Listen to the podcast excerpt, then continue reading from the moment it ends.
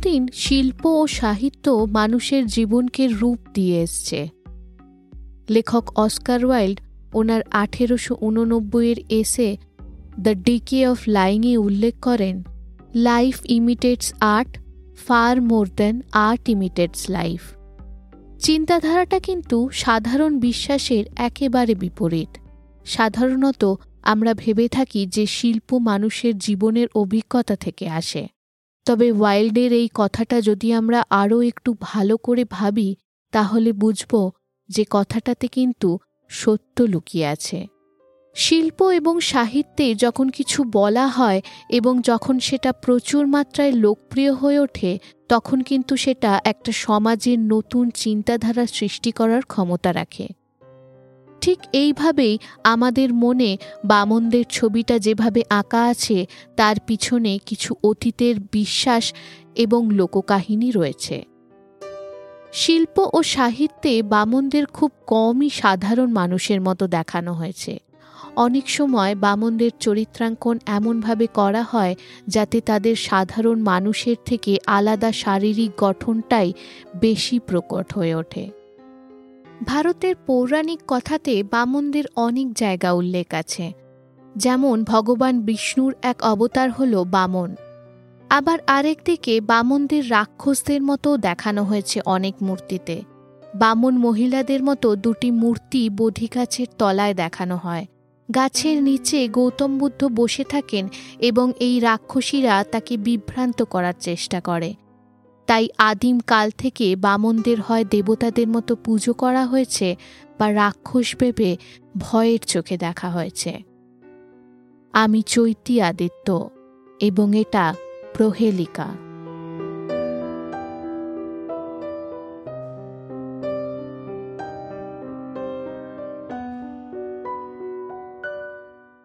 ভারত, বাংলাদেশ এবং দক্ষিণ এশিয়ার একটি সম্প্রদায়ের নাম হল সাঁওতাল।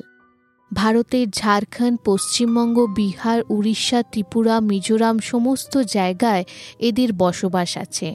এছাড়াও বাংলাদেশ, ভুটান, নেপালেও এদের নিবাস আছে। এরা বেশিরভাগ সাঁওতালি ভাষাতে কথা বলে। সাঁওতালরা বিশ্বাস করে যে আদি মানব ও মানবী পিলচুবুড়ো ও পিলচুবুড়ির সাতজোড়া সন্তান থেকেই তাদের উদ্ভব। এই জন্যই সাঁওতালরা সাতটি গোত্রে বিভক্ত। সাঁওতালদের রীতিনীতি অন্যান্য জাতি ধর্মের থেকে একটু আলাদা। সাঁওতালদের নিজস্ব কোনো মন্দির নেই, এমনকি তারা কোনো মূর্তির উপাসনাও করেন না। তারা আত্মার উপাসনা করে। সাঁওতালি ভাষায় এই আত্মারূপী দেবতাকে বলে বঙ্গা। সাঁওতালরা বিশ্বাস করে যে পৃথিবীতে প্রচুর সংখ্যক আধ্যাত্মিক প্রাণীরা বাস করে যারা মানুষের জীবনকে প্রভাব করে। তাদেরকে বলা হয় বঙ্গা। সাঁওতালরা আধ্যাত্মিক প্রাণীর বিভিন্ন বিভাগের জন্য বঙ্গা শব্দটি ব্যবহার করে, যেমন সৃষ্টিকর্তা, দুষ্ট আত্মা, প্রেত, মৃত আত্মীয়দের আত্মা, ডাইনি, এমনকি হিন্দু দেবদেবীর জন্যও ব্যবহার করা হয়। হ্যাঁ ব্যাপারটা সত্যিই জটিল। মানে বঙ্গা যে আসলে কীরকম সত্তা, সেটার অনেকগুলো বিবরণ আছে। সেটার একটা কারণ হলো যে সাঁওতালরা নিজেদের মধ্যেও বঙ্গা নিয়ে কোনো কথা বলে না। মানে সাধারণভাবে বঙ্গা সাঁওতালদের মধ্যে আলোচনার বা তাত্ত্বিকতার বিষয়ই নয়। বঙ্গার নাম, অনুষ্ঠান পদ্ধতি এবং বলির জন্য ব্যবহৃত উপাদান বলির খাবার এই সবগুলোতেই জাদুই রহস্য রয়েছে বলে মানা হয়। তাই আপনি যদি সাঁওতালদের বনগার কথা জিজ্ঞেস করেন, তাহলে সহজে কোনো উত্তর পাবেন না। তারা এই বিষয়ে কথা বলতে পছন্দ করে না। বঙ্গাদের মধ্যে এক ধরনের বঙ্গা হল পরগনা বঙ্গা। সাঁওতালদের জন্য পরগনা বনগা বিশেষ গুরুত্ব রয়েছে। পরগনা বঙ্গা ডাইনিদের প্রধান হিসেবে ধরা হয়। মানে বলা হয় এক ধরনের ডাইনিদের রক্ষক। বলা হয় যে ডাইনিরা পরগনা বঙ্গাকে পুজো করে, যাতে তাদের কালো জাদুকরী শক্তি আরও বেড়ে ওঠে। ডাইনিরা পরগনা বনগার কাছে অনুমোদন নেয়, যাতে তারা তাদের দুষ্ট উদ্দেশ্যে সফল হতে পারে। ডাইনিরা তাদের রাতের সম্মেলনে পরগনা বনগাকে রাজার মতো সাজিয়ে আনে। পরগনা বনগা সহজেই ডাইনিদের এই রীতিতে প্রলোভিত হয় এবং তাদের সাহায্য করে।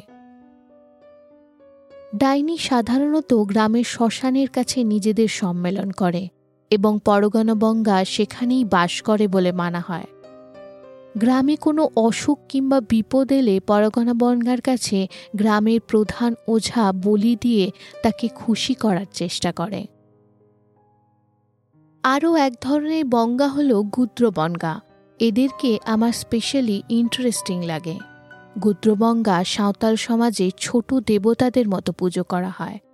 তবে তাদের স্বভাব বা মেজাজ খুব একটা স্পষ্ট নয়।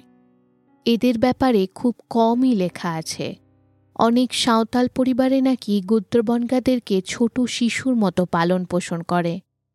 এদের উচ্চতা খুব কম হয়, প্রায় দু থেকে তিন ফুট এবং এদের অনেক সময় ছোট বাচ্চাদের মতো বর্ণনা করা হয়।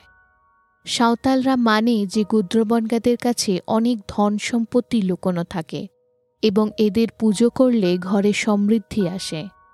তবে গুদ্রবনগাদের অনেক সময় লোভী এবং ক্ষতিকারক বলা হয়েছে এবং তারা দল বেঁধে থাকে এরকমও বলা হয়েছে।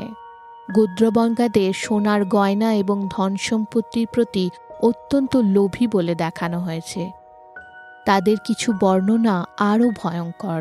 অনেক সময় এরা ঘরের ছোট বাচ্চাদের চুরি করে। চুরি করে তারা কি করে বা কোথায় নিয়ে যায় তা কেউ জানে না। যদি আপনাদের গুদ্রপানগাদের কথাটা শুনে মনে হচ্ছে যে এটা আপনারা আগে কোথাও শুনেছেন, তাহলে ঠিক মনে করছেন। ঠিক এরকমই কাল্পনিক জীব বা পৌরাণিক সত্তার কথা উল্লেখ করা হয়েছে ইউরোপিয়ান মাইথোলজিতে। অনেক পপুলার সিনেমা এবং সিরিজে এদের মতোই জীব প্রেতের চরিত্রাঙ্কন করা হয়েছে। জে কে রাউলিংয়ের হ্যারি পটারের গবলিন নিকোলাস রাগের পরিচালনা করা সিনেমা ডোন্ট লুক নাও এর লাস্ট সিনে সেই ডর্ফ মহিলাটা বা বিশ্ববিখ্যাত সিরিজ গেম অফ থ্রোনসের নায়ক টিরিয়ান ল্যানেস্টার এদের সবার মধ্যে কিন্তু মিল আছে। যদি এর মধ্যে আপনি কোনো একটাও সিনেমা বা সিরিজ না দেখে থাকেন, যদিও তা হওয়ার সম্ভাবনা কম, তাহলে আমি আপনাদের অনুরোধ করব যে আপনারা এই সিনেমাগুলো অবশ্যই দেখুন। যখন এই রহস্যময় জীবদের কথা উঠেইছে, তখন আপনাদের এই ইউরোপিয়ান লোককাহিনীর রোমাঞ্চক কিছু গল্পগুলো বলা যেতে পারে। ইউরোপীয় লোককাহিনী থেকে আসা এক রাক্ষস প্রাণীর নাম হল গবলেন। তাদেরকে সর্বদাই ছোট, অদ্ভুত, ক্ষতিকর বা খুব বেশি ভয়ঙ্কর হিসেবে বলা হয়েছে। ঠিক গুত্রবনকাদের মতোই এদেরও সোনা এবং রূপোর ওপর প্রচণ্ড প্রলোভন। তাদের পরি বা ডিমনের মতো জাদুকরী ক্ষমতা থাকে। যেমন হবগবলিনরা হল ফ্রেন্ডলি প্রতারক, ইংলিশ, স্কটিশ এবং পিলগ্রিম লোককাহিনীর অনুসারে।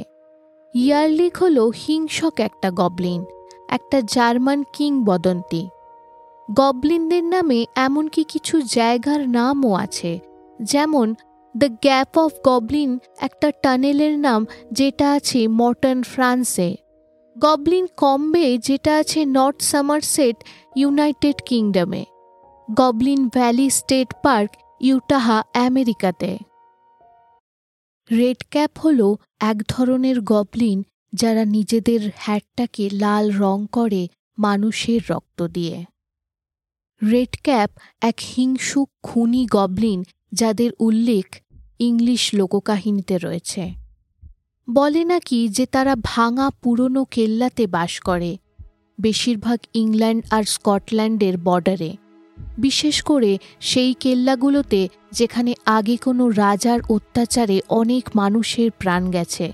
সেই কেল্লায় রাত হওয়ার পর যদি কেউ যায়, রেড ক্যাপ তাদের ওপর পাথর ছোড়ে এবং যদি সে তাদের হত্যা করতে সফল হয় তখন তাদের রক্ত দিয়ে নিজের ক্যাপটাকে লাল রং করে।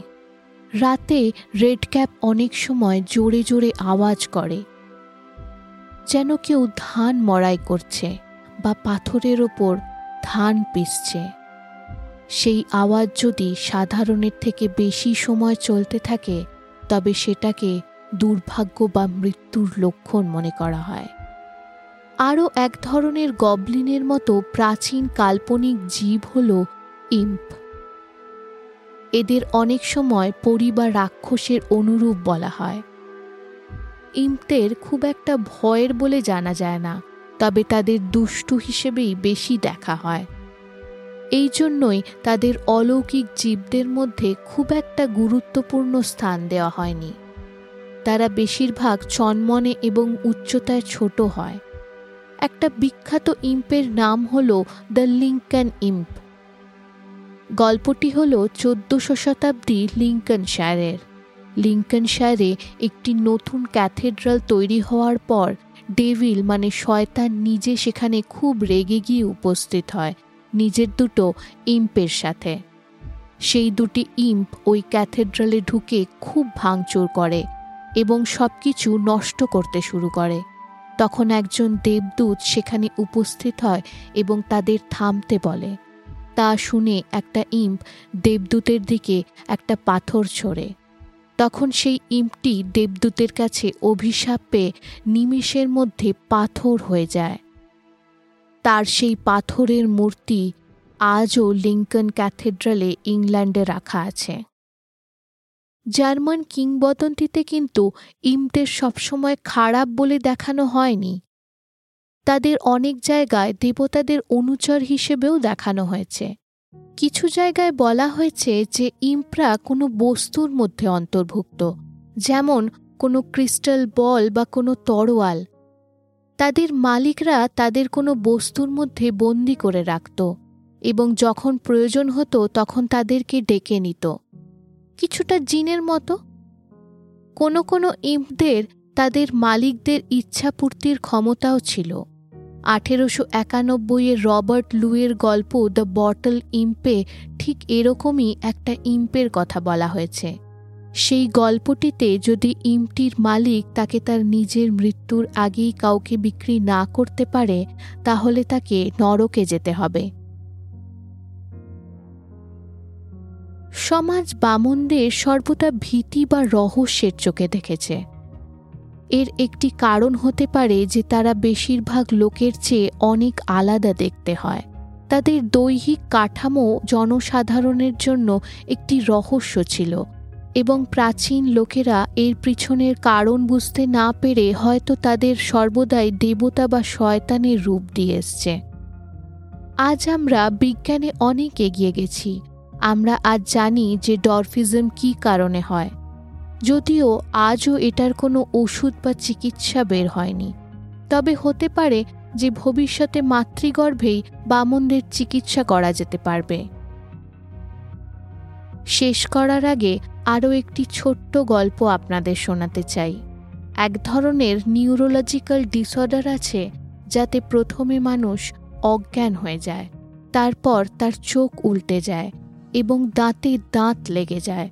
শরীরটা খুব জোরে কাঁপতে লাগে। এমনকি দুজন মিলে ধরার চেষ্টা করলেও তার কাঁপুনি কমানো যায় না। অনেক সময় মুখ দিয়ে ফেনা বেরোয়।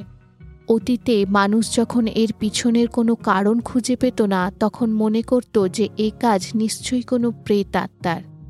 তাকে গ্রামের কোনো তান্ত্রিক বা ওঝার কাছে তার সেই ভূত নামাতে নিয়ে যাওয়া হতো। আজকে মেডিকেল সায়েন্সে আমরা এই অসুখটাকে মৃগী বলে জানি। এটাকে ইংলিশে এপিলেপসি বলা হয়। আগেই মনে করা হতো যে মৃগী রোগীদের কিছুটা স্মৃতিশক্তিও কমে যায় এবং তাদের সাধারণ মানুষের থেকে মানসিক ক্ষমতাও কম হয়ে যায়। তাই আয়ুর্বেদে এই অসুখকে বলা হয় অপস্মার অপ কথাটির মানে হল খারাপ বা এই ক্ষেত্রে হারিয়ে ফেলা। এবং স্মার্ক অর্থাৎ স্মরণ। এমনকি নটরাজ, যিনি জ্ঞানের প্রতীক এবং শিবের এক রূপ, তেনাকে দেখানো হয় অপস্মারের ওপর দাঁড়িয়ে। আপনারা যদি ভালো করে দেখেন, তাহলে দেখবেন যে অপস্মার তার হাতে একটা নাককে জাপটে ধরে রয়েছে নটরাজের পায়ের তলায়।